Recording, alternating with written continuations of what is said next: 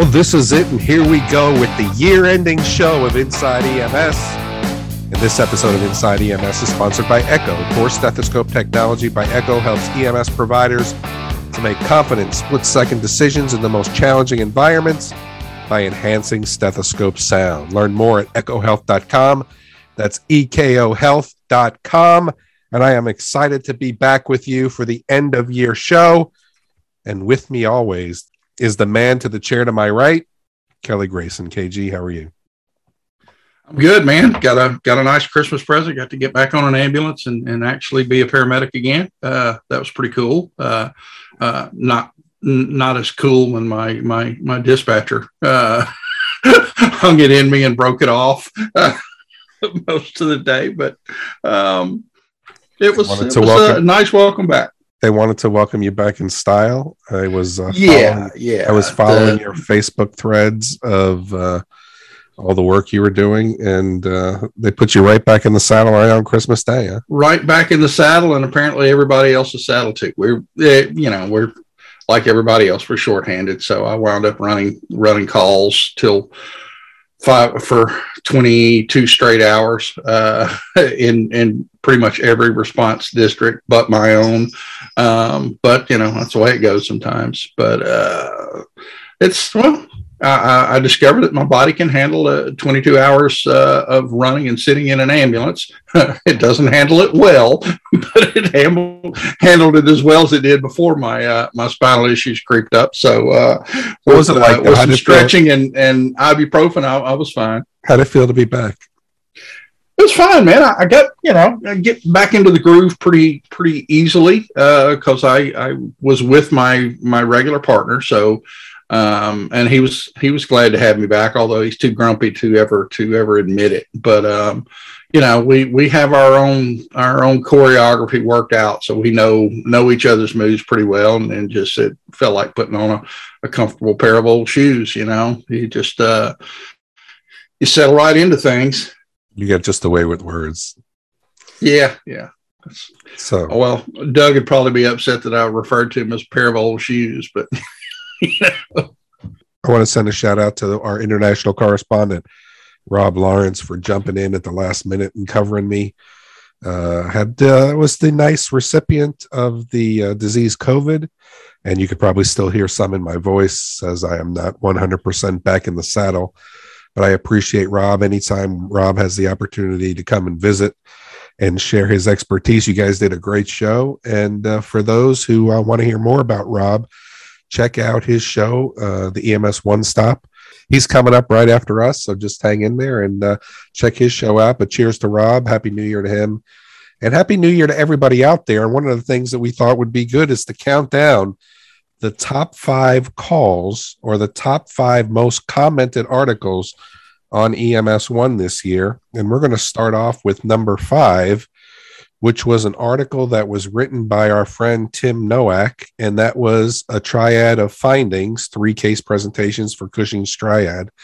He actually sent us an email yesterday wanting to, has an idea for a new show. We have to get in touch with him about that. But Kelly, when we think about Cushing's triad, what do you give us? You know, Cushing's triad is one of the many triads in medicine that help us identify life-threatening conditions. And It never ceases to amaze me how few people are aware of some of these classic triads of symptoms, Cushing's being a primary one, signs of increased intracranial pressure. And, you know, you see this when some of my colleagues, the paramedic educators, throw scenarios out to students, you know, and the vital signs don't match what's going on with the patient. But simply put, Cushing's triad or Cushing's reflex is 3 elements: hypertension, bradycardia, and an altered respiratory pattern. And usually that hypertension is elevated systolic pressure, but the diastolic pressure does not increase significantly. In fact, there's a very widened pulse pressure. But all of these things are hallmarks of impending brain herniation that we need to be aware of and spot when it happens and take steps to intervene to help limit that. The things that we can do you know, are kind of limited, at least as paramedics. If we can do some other things to reduce their intracranial pressure, we can, but mainly it's we have to focus on maintaining perfusion and ventilating the patient at an appropriate rate and depth.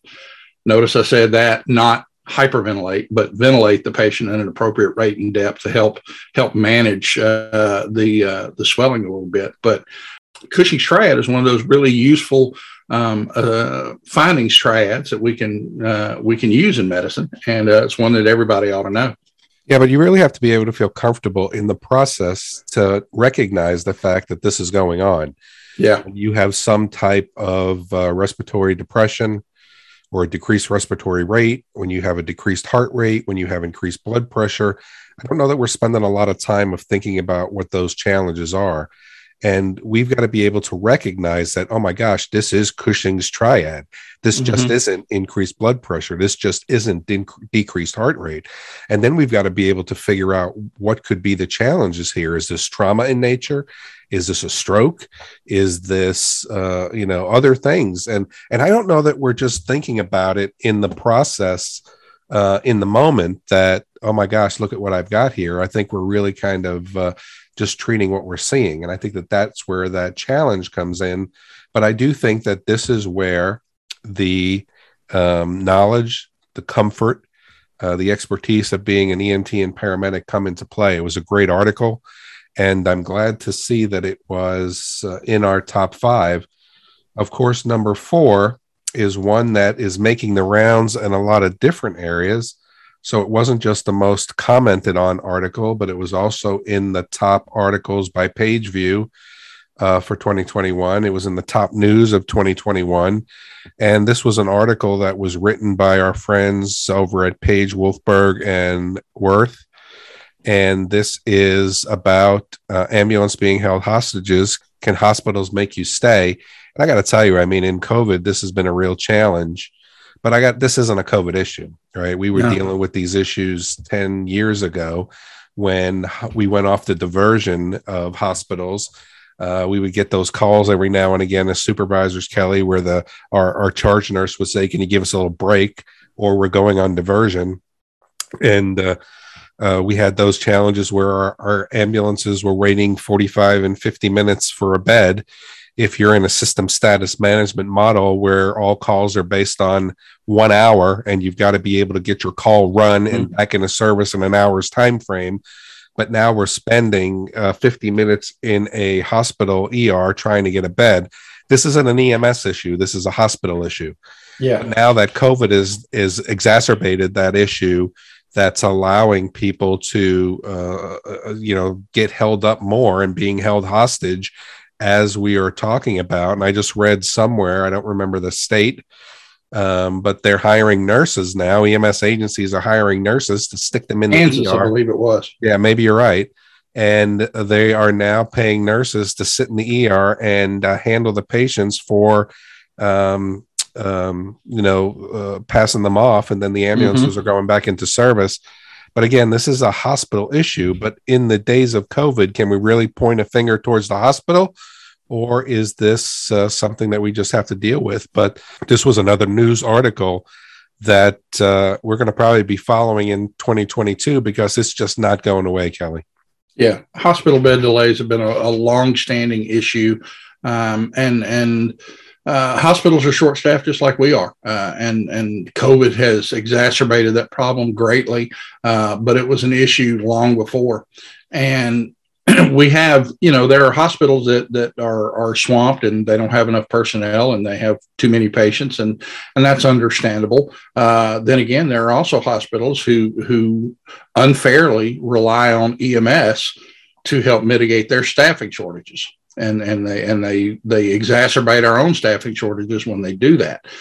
We have a couple of hospitals in our service area that every crew knows that when you go there, you're going to be pointedly ignored for the first 20, 30 minutes you're there before they even acknowledge your presence.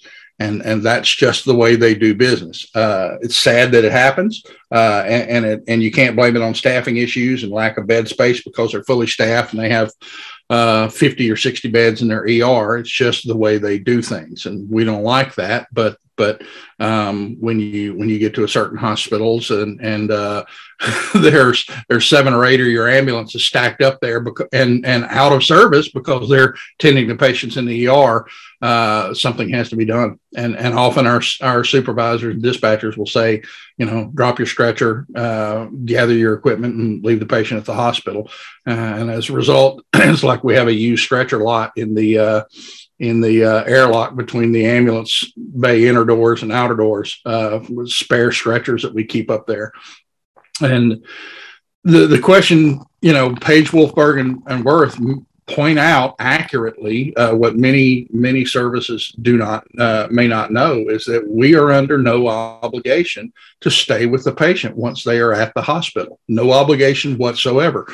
The only reason we do so is courtesy. So it's a courtesy that we stay with the patients, and oftentimes our system demand requires that we circumvent or negate that courtesy somewhat and go back on calls. And that's what we need to do. How you address that at your system, is probably going to be a question of customer service and good relationships with your hospitals. But don't think that just because a hospital staffer has not taken a handoff report from you that you're legally obligated to stay. You're not, and you have other patients to tend to. Yeah, but one of the big challenges is you can't just leave your stretcher, because you got your patient on your stretcher. That's true. That's why we have extra stretchers parked there. And then we joke that we should have our staff meetings there and save a little time, since everybody seems to gather at one particular hospital ER. Right. But, and we've tried the approach that the service in Kansas, or the hospital in Kansas, used by employing a nurse specifically to babysit the patients until they get bed space. We didn't use a nurse. We used a rotation of some of our other EMTs who hang out in the EMS break room and babysit patients. But we can't even do that now, because we need them on an ambulance running calls. We use light duty paramedics. Yeah. So it's that thing. But let's go ahead and take a quick break. And when we come back, we're going to give you the top 3 stories of 2021. But Kelly, let's go ahead and hear about Eko Health. Glad to. CORE stethoscope technology by Eko, with active noise cancellation and up to 40 times amplification, helps EMS providers assess hard-to-hear heart, lung, and other body sounds, and even the loudest situations.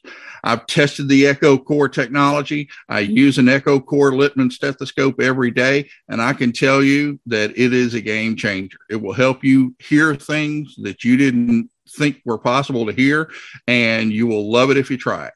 Learn more at ekohealth.com. That's ekohealth.com, and use code EMS1 for $20 off. All right. Well, welcome back. We are going to go to our top 3 stories now. And Kelly, this is a story that I think is something that is close to your heart. And the number 3 story of the year, toxicologists will tell you can't just touch fentanyl and overdose.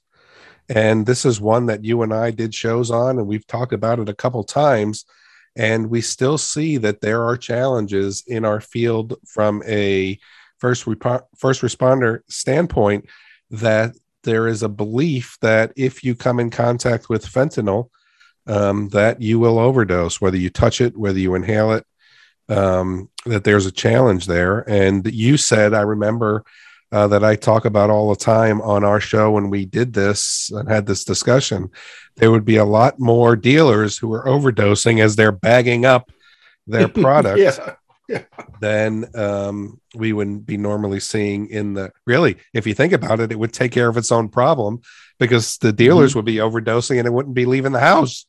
Yeah. So this is an issue.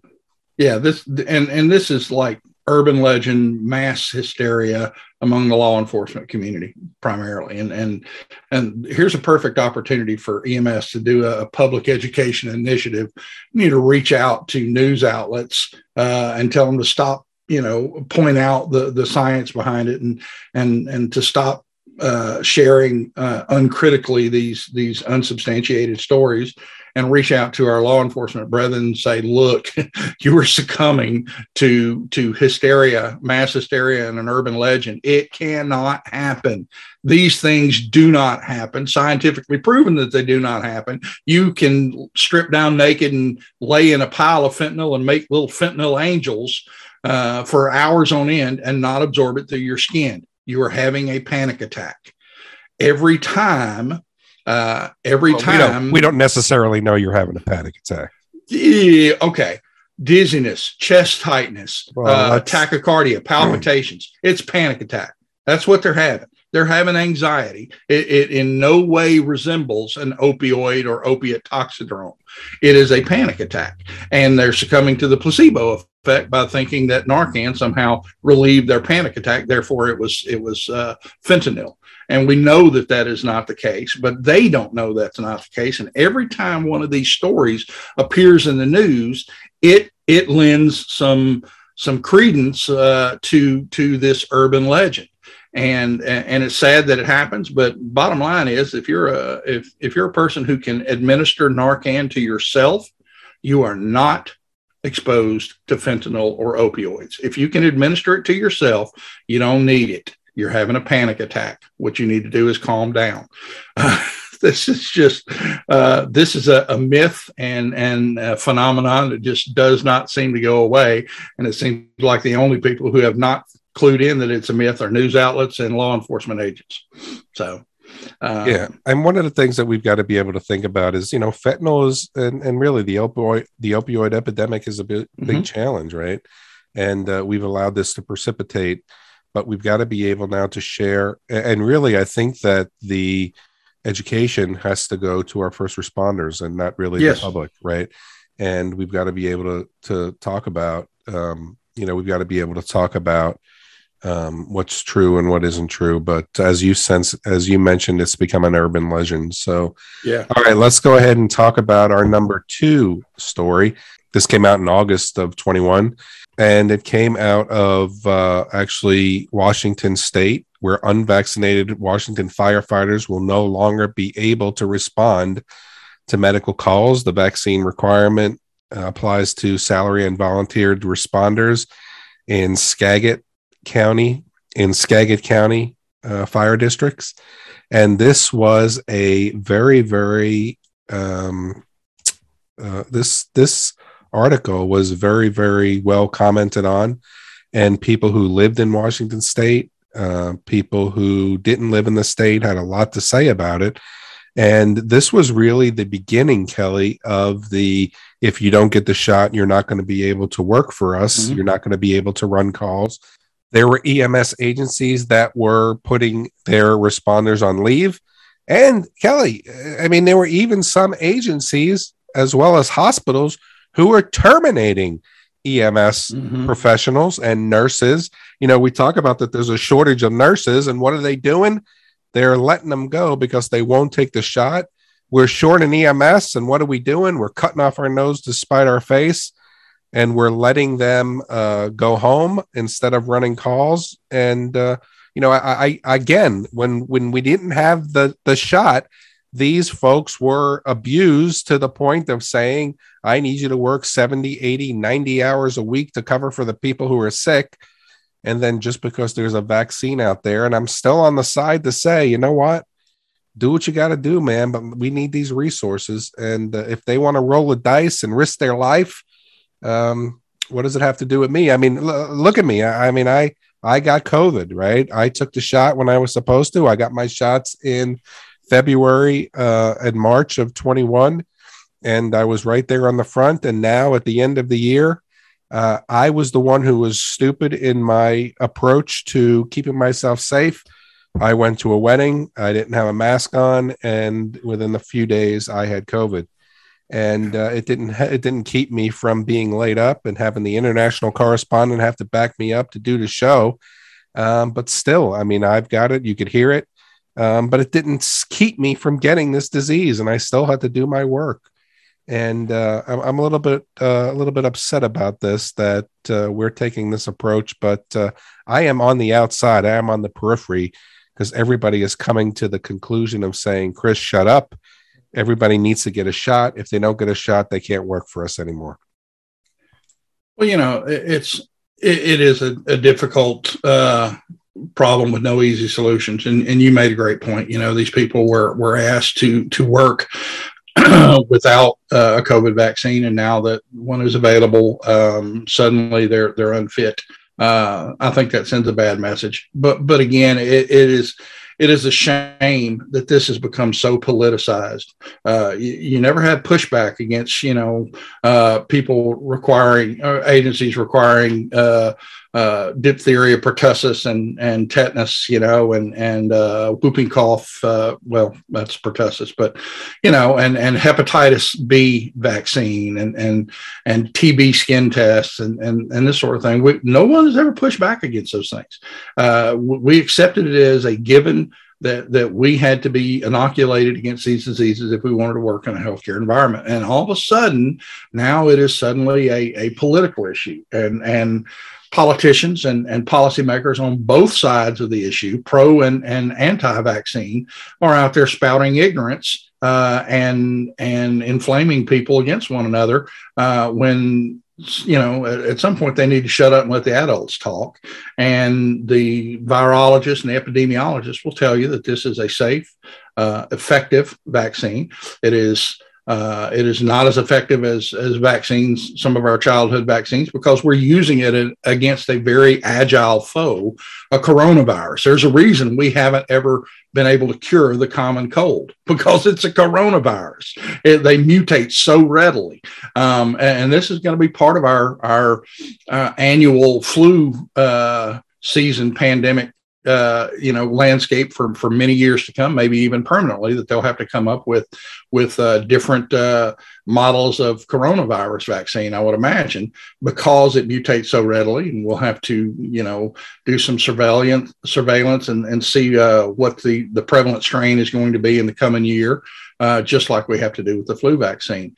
But I'm disappointed in that many of my coworkers who are presumably medical professionals are apparently not well educated enough to accept the data and the science on this, and instead they take their talking points from Politico and Fox News and MSNBC and everything else from media talking heads, and the same media talking heads that breathlessly report occupational fentanyl exposures. And yet we roll our eyes at those, but we listen to them when they say that the vaccine is not safe or so on and so forth. It's a darn shame. But I agree with you, actually, and you could probably mark this as your red letter moment for 2021.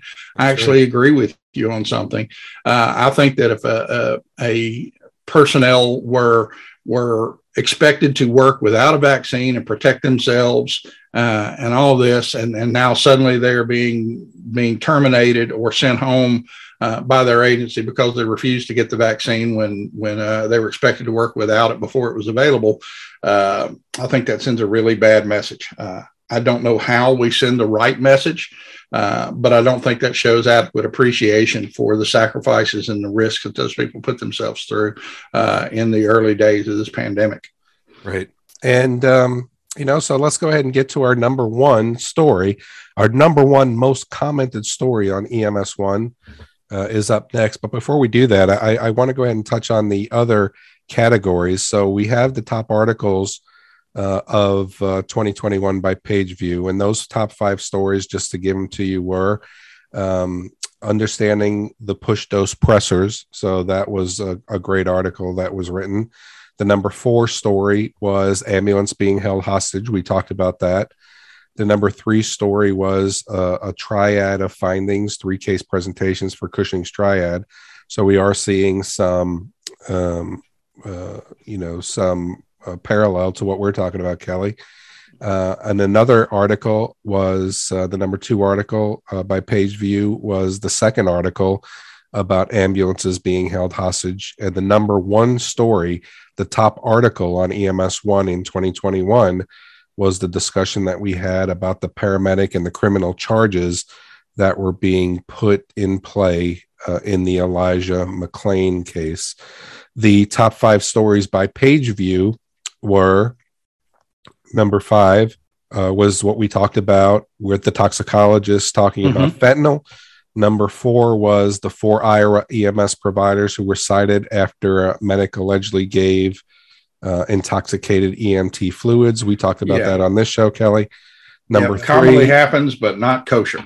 Right. Number three was that local governments needed to start paying hazardous pay and stipends to first responders during COVID. The number two story or news item by page view was that seven Kansas responders, board cites seven Kansas responders for failing to transport patient to the hospital. We talked about that one here. And then the number one story by, or the number one news story by page view was when the Kentucky hospital offered $75 an hour crisis pay for paramedics to help them in their nursing shortage. But this brings us to our number one story, Kelly, of the most commented article on EMS1 was the Oklahoma firefighter was disciplined for transporting a burned child in an engine, in a fire engine. And this happened back in January of 2021. And a Oklahoma City fire official said that firefighters' actions went against both protocol and state law, that there was a child burn patient that they were waiting for an ambulance that took a little bit too long. They decided to take this 3-year-old girl after waiting for an ambulance to arrive. This was Christmas Eve, and they went ahead and transported that child in the engine, which caused a challenge for that fire crew. And actually, I believe it was the fire officer who was really kind of disciplined about that. We talked about that on this show as well, Kelly. We know that Chief Mark Bashore, who is over on Fire Rescue One and the host of Side Alpha Podcast, talked about it on his show. But this was a big topic, and the top commented article in 2021 on EMS1. I can understand the firefighters' frustration at ambulance delays. You know, EMSA is taxed to the limits, just like pretty much every other major EMS agency in the country, and they've had some issues with staffing and unable to meet their response time standards. So it's probably it weighs on the fire department somewhat to have to wait for an ambulance. However, this was not the way to do that. This was not the way to respond to that. And as demonstrated by the fact that the firefighter was disciplined over it. He wasn't demoted. He wasn't terminated and didn't lose any pay. I think they probably just gave him a stern talking to that. This is not the way we handle these issues. I think part of the problem probably lies in the fact that you don't understand or you place an undue amount of faith on the value of transport time and getting the patient to the hospital quickly. What many people don't understand is burns are not time-sensitive injuries. Airway burns are time-sensitive injuries. This child had burns to her lower extremities. That's where they were limited to, So burns to lower extremities are not really a life-threatening emergency or even a time-sensitive one. As long as the patient's airway, in a burn patient, as long as their airway needs are, or their airway is secure and their fluid needs are met, it's not really a time-sensitive emergency. And we all know the Parkland burn formula and how much fluid a patient needs to get in the first 8 hours and the first 24 hours and all that. So, I mean, the engine crew probably does not have the ability to start an IV and initiate fluid boluses for this child. But a fluid bolus started 45 minutes later versus a fluid bolus started now in the context of the child's overall fluid needs is probably minuscule. There's not that much benefit to it. I think this is one of those issues where it was an error of compassion.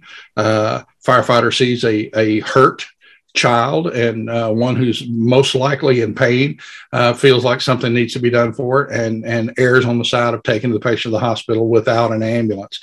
And I can certainly understand why the firefighter would do that. Probably when you weigh risk versus benefit, transporting a patient, a 3-year-old in a engine with no safety seats and everything else, and the way people act when lights and sirens approach, the risk may have not have been, may have outweighed the reward in that case.